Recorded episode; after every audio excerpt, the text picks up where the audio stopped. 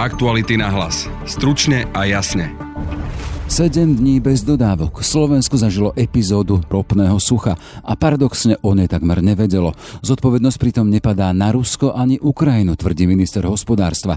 Zodpovední sú podľa neho bankoví úradníci. Richard Sulík. Ja by som za týmto nehľadal žiaden ďalší politický kontext, lebo tam žiaden nie je. Jednoducho tu došlo k nejakému technickému zlyhaniu alebo k nesprávnemu vyhodnoteniu a e, ropa bola odstavená. So sankciami voči Rusku sa musíme pripraviť na to, že ropné sucho nemusí byť ojedinelou epizódou, upozorňuje energoexpert Karel Hirman. Jednoducho ten sankčný režim, sprísňovanie sankčného režimu vytvára reálne problémy s každou akokoľvek platbou do Ruska a z Ruska. V druhej časti podcastu sa pozrieme na chystanú obnovu zničenej Ukrajiny.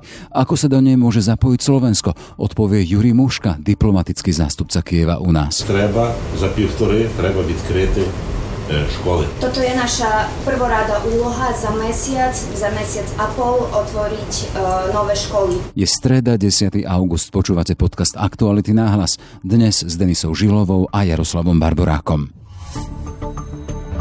Chyba sa stala niekde v západnej Európe, neviem úplne presne kde, či v Portugalsku, Luxembursku, v nejakej menšej centrále banky, ktorá bola na toto použitá, na túto platbu. Tam je to tak, že tí bankoví úradníci majú 3 dni, 3 pracovné dni na vyhodnotenie toho, či sa jedná o porušenie sankcií. No tak vyhodnocovali, vyhodnocovali a, a vyhodnocovali teda 3 dní, to znamená piatok, pondelok a útorok včera a včera oznámili, že tú platbu nepustia. Minister hospodárstva Richard Solík vysvetľuje, prečo Slovensku zažilo odstávku od ruskej ropy, ktorá k nám tečie ropovodom družba.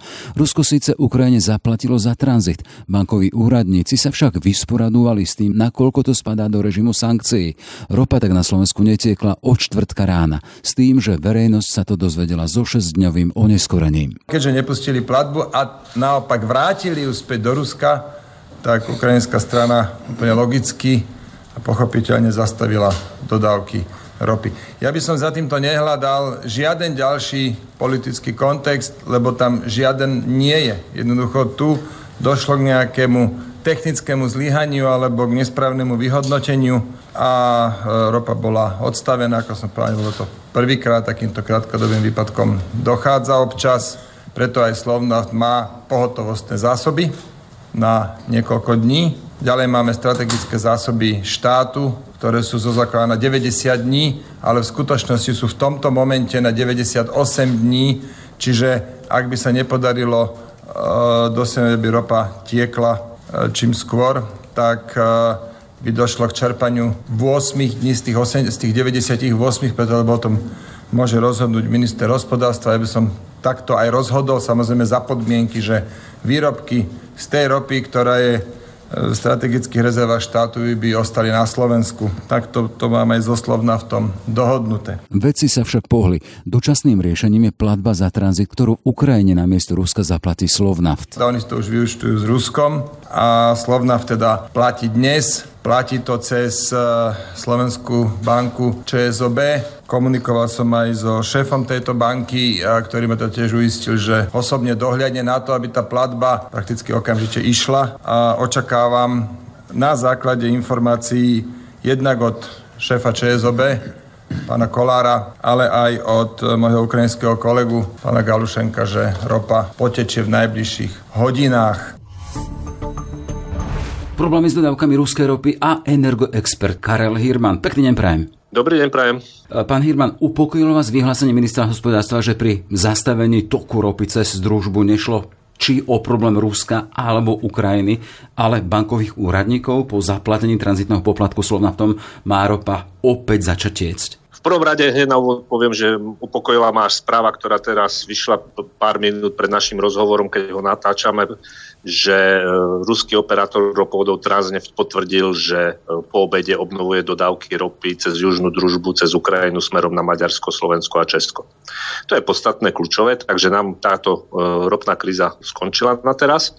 Treba povedať, že ale že problémy s platbami s ruskými bankami za akýkoľvek tovar a za akékoľvek služby v posledných týždňoch a hlavne posledných dňoch narastajú.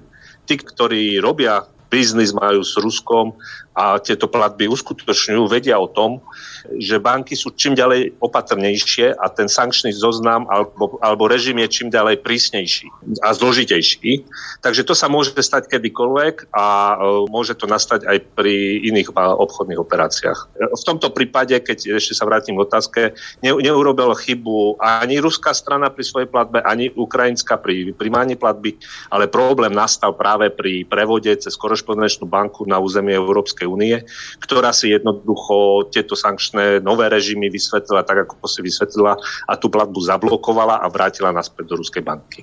Práve tu sa chcem spýtať, nie sú tie dodávky ropy pre každú krajinu natoľko strategickými záležitostiami, že by sme nemali v úvodzokách vysieť na šnúrkach posudzovania bankových úradníkov? Nemalo by to byť veľmi jasné? Tu máme dva aspekty problému. Ten, ktorý sa teraz ukázal a ktorý platí nielen pre ropu, ale akékoľvek platby za akýkoľvek tovar alebo službu s Ruskou federáciou a s ruskými bankami, že jednoducho ten sankčný režim, sprísňovanie sankčného režimu vytvára reálne problémy s každou akoľkoľvek platbou do Ruska a z Ruska.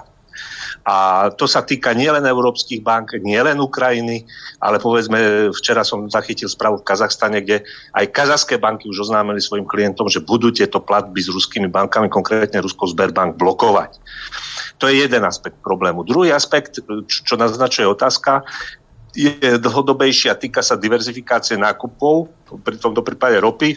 Ja len pripomeniem, že, že Slovnaft a skupina MOL má alternatívnu trasu voči družbe, jedným ropovod Adria, ktorý začína v chorvátskom Obyšajli na ostrove Krk a ide až do Slovnaftu. Ten bol práve na podnet Slovnaftu a skupiny MOL v rokoch 2012 až 2015 modernizovaný, rozšírený. Jeho technické kapacity plne postačujú na zásobovanie rafinérií v Sazalombate v Maďarsku MOLu aj v Slovnaftu v Bratislave. A vtedy práve v roku 2015 16 predstavitelia samotný Slovnaftu avizovali, že idú nakupovať iné zmesy ropy cez tento ropovod Adria, podobné zmesy, ktoré prúdia v družbe, podobné typy ťažších typov ropy, sirnatejšie, ktorých je na trhu niekoľko, ktoré sa obchodujú v tankeroch, stredobory, sú bežne dostupné. A, ale vidíme, že odvtedy nejaký zásadný posun v tejto otázke v Slovnafte nenastal. A Slovnaft e, je nemôže, alebo teda nevie e, urýchlenie e, prejsť v zásobovaní na ropu, ktorá by prudila práve tankermi na Omyšal a ďalej cez Adriu. A takéto problémy e, Slovnaft môžu ohrozovať aj v budúcnosti. Ja len pripomeniem, že v apríli 2019 na zhruba mesiac boli úplne zastavené dodávky cez družbu z Ruska do Európy kvôli tomu, že tá ruská ropa bola kontaminovaná na jednom z ložisk nebezpečnými chemickými látkami, ktoré proste doslova do písmena zožierali technológie rafinérií. A to už bol varovný signál toho, že jednoducho hociaký problém na tejto trase môže nastať v ropovode družba a bohužiaľ vidíme, že tie problémy sa teraz samozrejme s útokom Putina na Ukrajinu znásobujú, ale a, že ten stratené tie roky po roku 2015 teraz dobiehať bude veľmi ťažké a asi aj veľmi nákladné. Hej, aj z toho, čo hovoríte, vyplýva, že to zastavenie toku ruskej ropy, to nie je len epizóda, teraz sme skonštatovali teda, že sa obnovili, obnovil sa tok, e, peniaze sú zaplatené, a, ale predsa len má byť verejnosť spokojná s tým, teda, že na to reagoval minister hospodárstva, že e, v prípade problémov s dodávkami ruskej ropy máme štvormesačné zásoby, ale tu hovoríme, že to, čo sa deje, to nie je epizóda, to je čosi, čo sa opakuje. Máme byť takýmto spôsobom pokojní? No, biznis s ropou a výrobu ropy robí Slovnaft. Ten vôbec nepatrí Slovenskej republike, ten patrí skupine MOL. Tá je vlastníkom a tá sídli v Budapešti. Takže na to, aby si Slovnaft udržal svoju trhovú pozíciu a plynulé zásobovanie klientov v našom regióne, myslím, že to, to je úloha pre management Slovnaftu. Nikto iný za, za tú úlohu za Slovnaft neurobí, ani žiaden minister, ani žiadna vláda. A áno, tieto problémy ale sa opakovali aj pred rokom 2019 z rôznych príčin. Dokonca myslím, minister Sulik sám spomínal, že boli tie, také pro, problémy s prevodmi, keď sa vznikli chyby v platobných príkazoch takých bežných ľudských preklepia podobne aj v minulosti a došlo k narušovaniu dodávok ropy. Takže ak to doteraz e, manažerom a vlastníkom MOLu nevadilo a Slovnaftu teda, tak si myslím, že už, už, už skutočne už asi to je, ja už si neviem predstaviť väčší varovný signál toho, že, že je potrebné prikročiť k zásadným zmenám a urýchlenia okamžite, čo, ako sa to dá a čo najskôr, ako sa to dá. Takže s týmto, s týmto bude problém aj naďalej toto bude vysieť nad nami ako problém, e, pokiaľ sa tá Adria nesprevádzkuje v dostatočnej miere, akým MOL a Slovna nevytvoria si nové logisticko-zásobovacie reťazce, nové zmluvy s novými dodávateľmi a tú ropu z družby dokážu čo najskôr postupným spôsobom teda eliminovať a nájsť iných dodávateľov. Toľko teda problémy s dodávkami ruskej ropy a energoexpert Karel Hirman. Všetko dobré. Ďakujem pekne a všetko dobre prajem. Pekné leto ešte. O obnove Ukrajiny po vojne a o tom, ako môže pomôcť aj Slovensko, diskutoval dnes ukrajinský veľvyslanec na Slovensku Juri Muška so zástupcami slovenských podnikateľov. Pokračuje Juri Muška. Nám za місяць treba, za pівтори треба відкрити školy, щоб діти мали куди піти. Toto je naša prvoráda úloha za mesiac, za mesiac a pol otvoriť uh, nové školy. Зрозуміло, що є критична інфраструктура, це також медичні заклади, voda, gaz, інші питання. Samozrejme, že sa to týka nielen škôl, ale aj vody, plynu, ale aj e, nemocnic. І є е, відновлення, яке стосується зими. Ми йдемо в зиму, тобто через 3-4 місяці в Україні буде холодно. Значить, наступна проблема це забезпечити е, теплом українців. Čo skoro už príde zima a samozrejme dôležitou úlohou je taktiež zabezpečiť аби українцям було тепло. Тому, коли ми будемо говорити про відбудову, ми повинні розуміти, що є ті речі, які потрібно зробити завтра, і є ті речі, які треба зробити через 2-3 місяці до початку зими. Preto keď sa budeme rozprávať o obnove Ukrajiny, tak treba si takto rozdeliť, že najprv sú veci, ktoré musíme spraviť zajtra a sú také veci, čo musíme spraviť o pár mesiacov. Але ми пропонуємо взяти або Е, населений пункт чи райони е, в Україні, або якісь кластери для відновлення, тобто відновити е, мережу водопостачання, чи не відновити мережу надання медичних послуг. Тобто можна брати або територію, умовно кажучи, для відновлення, або якийсь кластер, якусь галузь. Uh, takže navrhujeme zobrať možno nejaké konkrétne mesta alebo nejaké konkrétne regióny a tamto obnoviť uh, hlavne vodu a uh, také infraštruktúry, čo sú tie najdôležitejšie. Poradca ministra financí Igora Matoviča Vladimír Vaňo hovorí najmä o tom, že Slovensko má v prvom rade presadzovať európske riešenia. Ten krátkodobý potenciál spolupráce, tá krátkodobá časť je štádium konfliktu a stabilizácie, tá stredno a dlhodobá časť je stabilizácia a rekonštrukcia Ukrajiny. Len veľmi stručne v tom štádiu konfliktu určite Slovensko, teda za ministerstvo financí sa bude usilovať o európske riešenie. V krátkodobom horizonte sme si opäť ale vedomi toho, že, že tie aktuálne finančné problémy e, Ukrajiny majú rozmer, ten odhad, ktorý, ktorý ja tu mám, e, je približne rádovo 5 miliard dolárov, okrem, okrem vojenských nákladov, 5 e, miliard dolárov mesačne. Vzhľadom na veľkosť krajiny a rozsah toho finančného problému tam Slovensko bude dôležitým hráčom ako zástupca alebo nejaký ambasador Ukrajiny taký vnútorný ambasador v rámci EÚ pri presadzovaní toho spoločného európskeho európskeho riešenia. Ako vidí problematiku obnovy Ukrajiny Peter Kremský, predseda hospodárskeho výboru v parlamente? Myslím si, že bolo by veľmi ťažké obnoviť to v e, oblastiach, kde sa ešte bojuje. Tam asi by to ani nemalo zmysel ale pokiaľ ide o oblasti, kde sa nebojuje, kde len boli nejaké zásahy, tak tam si myslím, že v nejakom núdzovom režime asi by sa to malo dať obnoviť aj prostredníctvom nejakých trebárs mobilných budov. Pokiaľ ide o infraštruktúru, tam je to samozrejme veľmi dôležité, aby hlavne pri infraštruktúre plynovej a ropnej, aby to fungovalo. Je to dôležité aj pre Európu a tam si myslím, že je to reálne. Ale je to reálne už aj do septembra? Neviem to aj posúdiť, pretože hovorím, že nepoznám úplne presne ten stav, takže k tomu by som sa nechcel vyjadrovať. Oplatí sa to ekonomicky obnovovať niečo na Ukrajine, ak vojna stále pokračuje a teda hrozí, že to, čo obnovia Ukrajinci, to im potom Rusi zničia? Vo vojne je vždycky toto riziko, ale vychádzam z toho, že ide o oblasti, kde sa priamo nebojuje, kde to bolo, dajme tomu, len zasiahnuté nejako, nejak e, z diálky, prípadne kde už sa podarilo vlastne tie ruské sily vytlačiť odtiaľ. Tam si myslím, že treba tú infraštruktúru začať obnovovať, aby nejaká bežná prevádzka mohla fungovať, lebo bez ciest sa tam ani nejak nedá dostať e, k tým ľuďom, nedajú sa tam dostať zásoby a práve to zásobovanie ľudí je veľmi, veľmi dôležité, takže samozrejme záleží, čo obnoviť a ako a do akej miery, ale určite tá základná infraštruktúra je dôležité, aby fungovala. Vy si teda myslíte, že nebude Ukrajina schopná obnoviť e, regióny, v ktorých sa ešte bojuje? No pokiaľ sa tam bojuje, tak to asi nemá zmysel. Ako ste spomínali, že dneska to obnovíme a zajtra to môže byť zase zničené. Keď sa podarí vlastne získať tieto regióny naspäť, tak e, a vojna skončí, tak samozrejme tá obnova bude obrovské sústo pre Ukrajinu a tam e, sa očakáva pomoc vlastne medzinárodného spoločenstva, aby sa podarilo obnoviť aj tieto regióny a, a umožniť ľuďom, aby sa tam vrátili. Je nejaká šanca, že sa nepodarí obnoviť infraštruktúru v tých regiónoch, kde sa momentálne nebojuje? Že je tu také riziko do toho septembra? Určite je to veľká úloha, takže ja želám Ukrajincom, aby to zvládli, aby sa im podarilo čo najviac, ale určite to nie je, to nebude dokonalé a určite sa nepodarí všetko, čo, čo by bolo treba, lebo to asi ani nie je možné. Je teda zo strany Slovenska reálne prispieť k obnove infraštruktúry do, do toho septembra? Myslím si, že keďže tam už ostáva len mesiac a zatiaľ tá spolupráca sa príliš nerozbehla, tak nemôžno očakávať, že by nejaké také ako praktické projekty fungovali.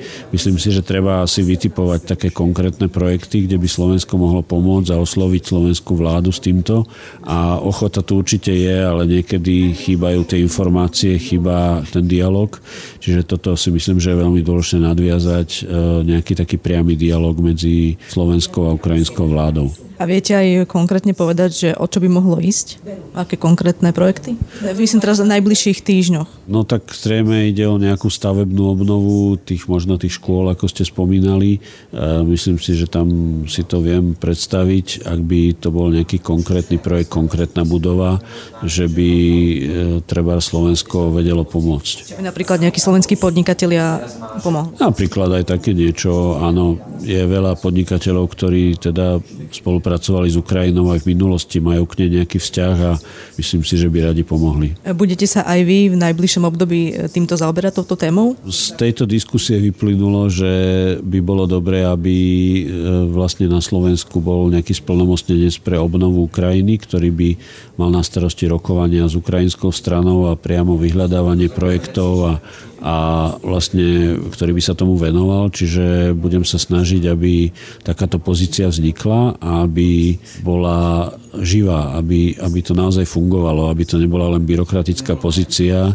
nejaká funkcia, ale aby to bol niekto, kto naozaj bude veľmi aktívny a kto tú spoluprácu reálne vybuduje. A viete možno, že teraz povedať, že o koho by mohlo ísť? Neviem, mal by to byť aktívny človek, ktorý, ktorý má vzťah k tomu regiónu, ideálne vie jazyk, má kontakty, pozná tú situáciu, aby sa nemusel s ňou dlho zoznamovať, ale aby mohol vlastne začať robiť praktické kroky. Podľa vás, aké najväčšie výzvy čakajú Ukrajinu v obnove? Toho je veľmi veľa, čo treba obnoviť. Myslím si, že hlavne veci, ktoré ľudia potrebujú najviac, ako sú nemocnice, školy, cesty, zásobovanie, ale myslím si, že veľmi, veľmi dôležité pre každú krajinu je ako keby obnoviť dôveru ľudí, že je tam bezpečne, že tam môžu budovať svoju budúcnosť.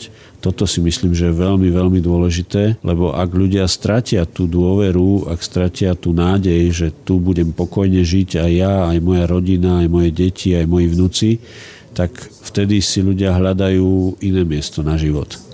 A e, to sa samozrejme bežne deje, že ľudia sa presúvajú do inej krajiny, ale ak je to hromadné, ak je to také, ako to teraz bolo vlastne po začiatku vojny, že veľmi veľa milióny Ukrajincov odchádzali do zahraničia, tak to by bolo veľmi ťažké. A myslím si, že je veľmi dôležité, aby Ukrajina túto dôveru v ľuďoch vybudovala, že to, čo sa stalo teraz, že už sa nezopakuje. Tu na tejto diskusii e, zaznela aj e, pán Váňo to spomínal, že teda on si myslí, že, že vojna e, čo skoro skončí. Čo si vy o tom myslíte? Ja sa obávam, že ešte to tak rýchlo nebude, pretože tie záujmy Ruska, ktoré má veľmi silnú armádu, sú veľmi také imperialistické a proste e, chcelo by vlastne získať ďalšie územie, ovládnuť ďalšie územie. Čiže obávam sa, že tá vojna bude ešte taká vlekla a, a bude sa to ešte ťahať. Ja by som želal Ukrajine, aby to naozaj bolo veľmi rýchle, aby sa podarilo veľmi rýchlo im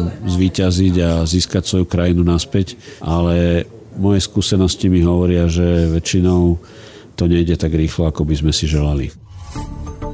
Aktuality na hlas. Stručne a jasne. Sme v závere. Za pozornosť ďakujú Denisa Žilová a Jaroslav Barborák.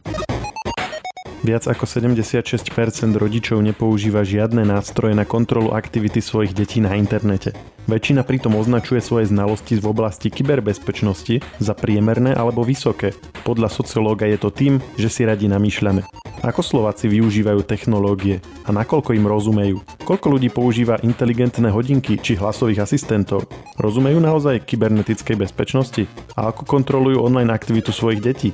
Na tieto a ďalšie otázky hľadal odpoveď prieskum agentúry AKO. O jeho zisteniach, ale aj o tom, ako autori odpovede vyhodnocovali, nakoľko respondenti odpovedali úprimne a čo všetko o našej spoločnosti prieskum hovorí, sa rozprávame v novej časti podcastu Share so spoluautorom prieskumu Václavom Žíchom.